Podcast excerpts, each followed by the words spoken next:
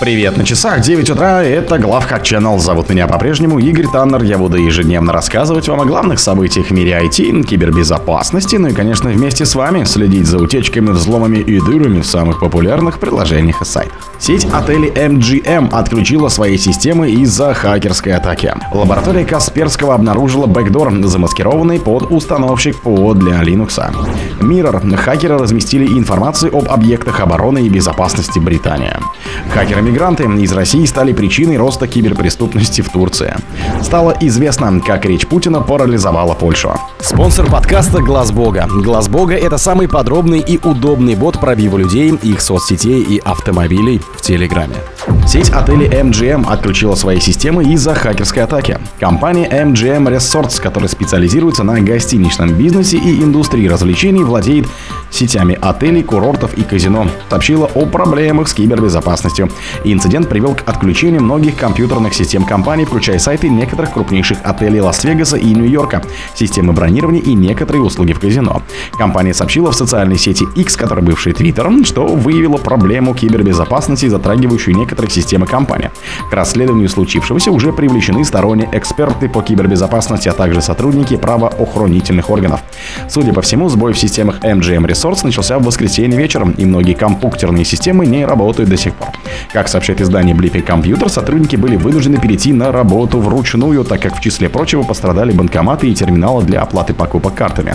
Главный сайт MGM Resorts также недоступен и сообщается, что клиенты могут бронировать отели только по телефону. Лаборатория Касперского обнаружила бэкдор, замаскированный под установщик ПО для Linux. Эксперты компании сообщили, что вредоносная кампания с использованием Free Down Lab Manager длилась более трех лет. В ходе атак легитимное ПО для установки приложений использовало для распространения бэкдора на устройства под управлением Linux. Атаки были зафиксированы в Бразилии, Китае, Саудовской Аравии и России. Как правило, жертвы заражались при попытке загрузить софт с официального сайта Free Down Lab Manager, то есть, скорее всего, речь идет об атаке на цепочку поставок. После запуска файла на устройстве жертвы устанавливался бэкдор, разновидность трояна для удаленного доступа зараженного устройства. Злоумышленники могли похищать различную инфу, в том числе сведения о системе, историю браузера, сохраненные пароли, данные криптовалютных кошельков и даже учетные данные облачных сервисов, таких как Amazon Web Service или Google Cloud. При этом отмечается, что некоторые образцы малваря, которые использовались в этой компании, впервые были выявлены еще в 2013 году, а вредонос представляет собой модифицированную версию бэкдора BIO. Этот вредонос не раз подвергался анализу. Одно из первых описаний было опубликовано в 2014 году. В дополнение к этому в 2017. CRN опубликовала сообщение о компании базе Winman с использованием BIO. По данным CRN, заражение BIO происходит через Drive B загрузки. Mirror. Хакеры разместили информацию об объектах обороны и безопасности Британии. Хакеры опубликовали тысячи страниц секретной инфы о военных и разведывательных объектах Великобритании, пишет газета Mirror.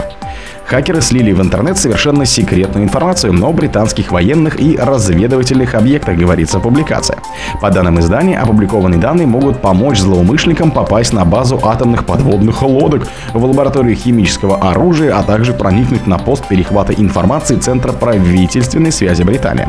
Ранее сообщалось, что хакеры, которые совершили кибератаки на 5 банков Чехии, требовали прекратить оказывать поддержку Украине. Хакеры-мигранты из России стали причиной роста киберпреступности в Турции. Турция.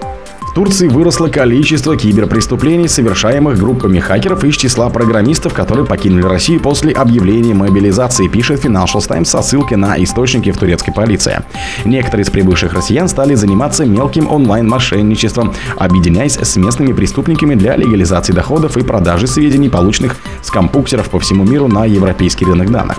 Один из источников отметил, что преступники действуют избирательно, и их жертвами чаще становятся не граждане Турции, чтобы не привлекать привлекать внимание местной полиции.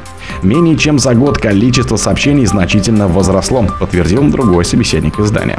В качестве примера Financial Times приводит популярный среди киберпреступников онлайн-маркет, который исследователи в сфере безопасности прозвали подпольным облаком логов. Последние месяцы его наводнили украденные данные о десятках миллионов кредитных карт, паролей и учетных записей для входа в систему. Клиенты получают купленные сведения через телегу. Стало известно, как речь Путина парализовала Польшу. В польском щит Кацини хакеры временно парализовали движение поездов и включили гимн России и отрывок выступления президента Владимира Путина.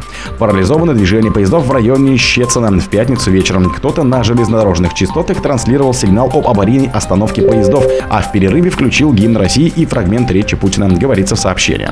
Инцидент, по данным газеты, произошел 25 августа. Взлом системы безопасности обездвижил сразу две ветки. Железнодорожники обратились в полицию, после чего систему удалось восстановить. Полицейские ведут поиски хакеров.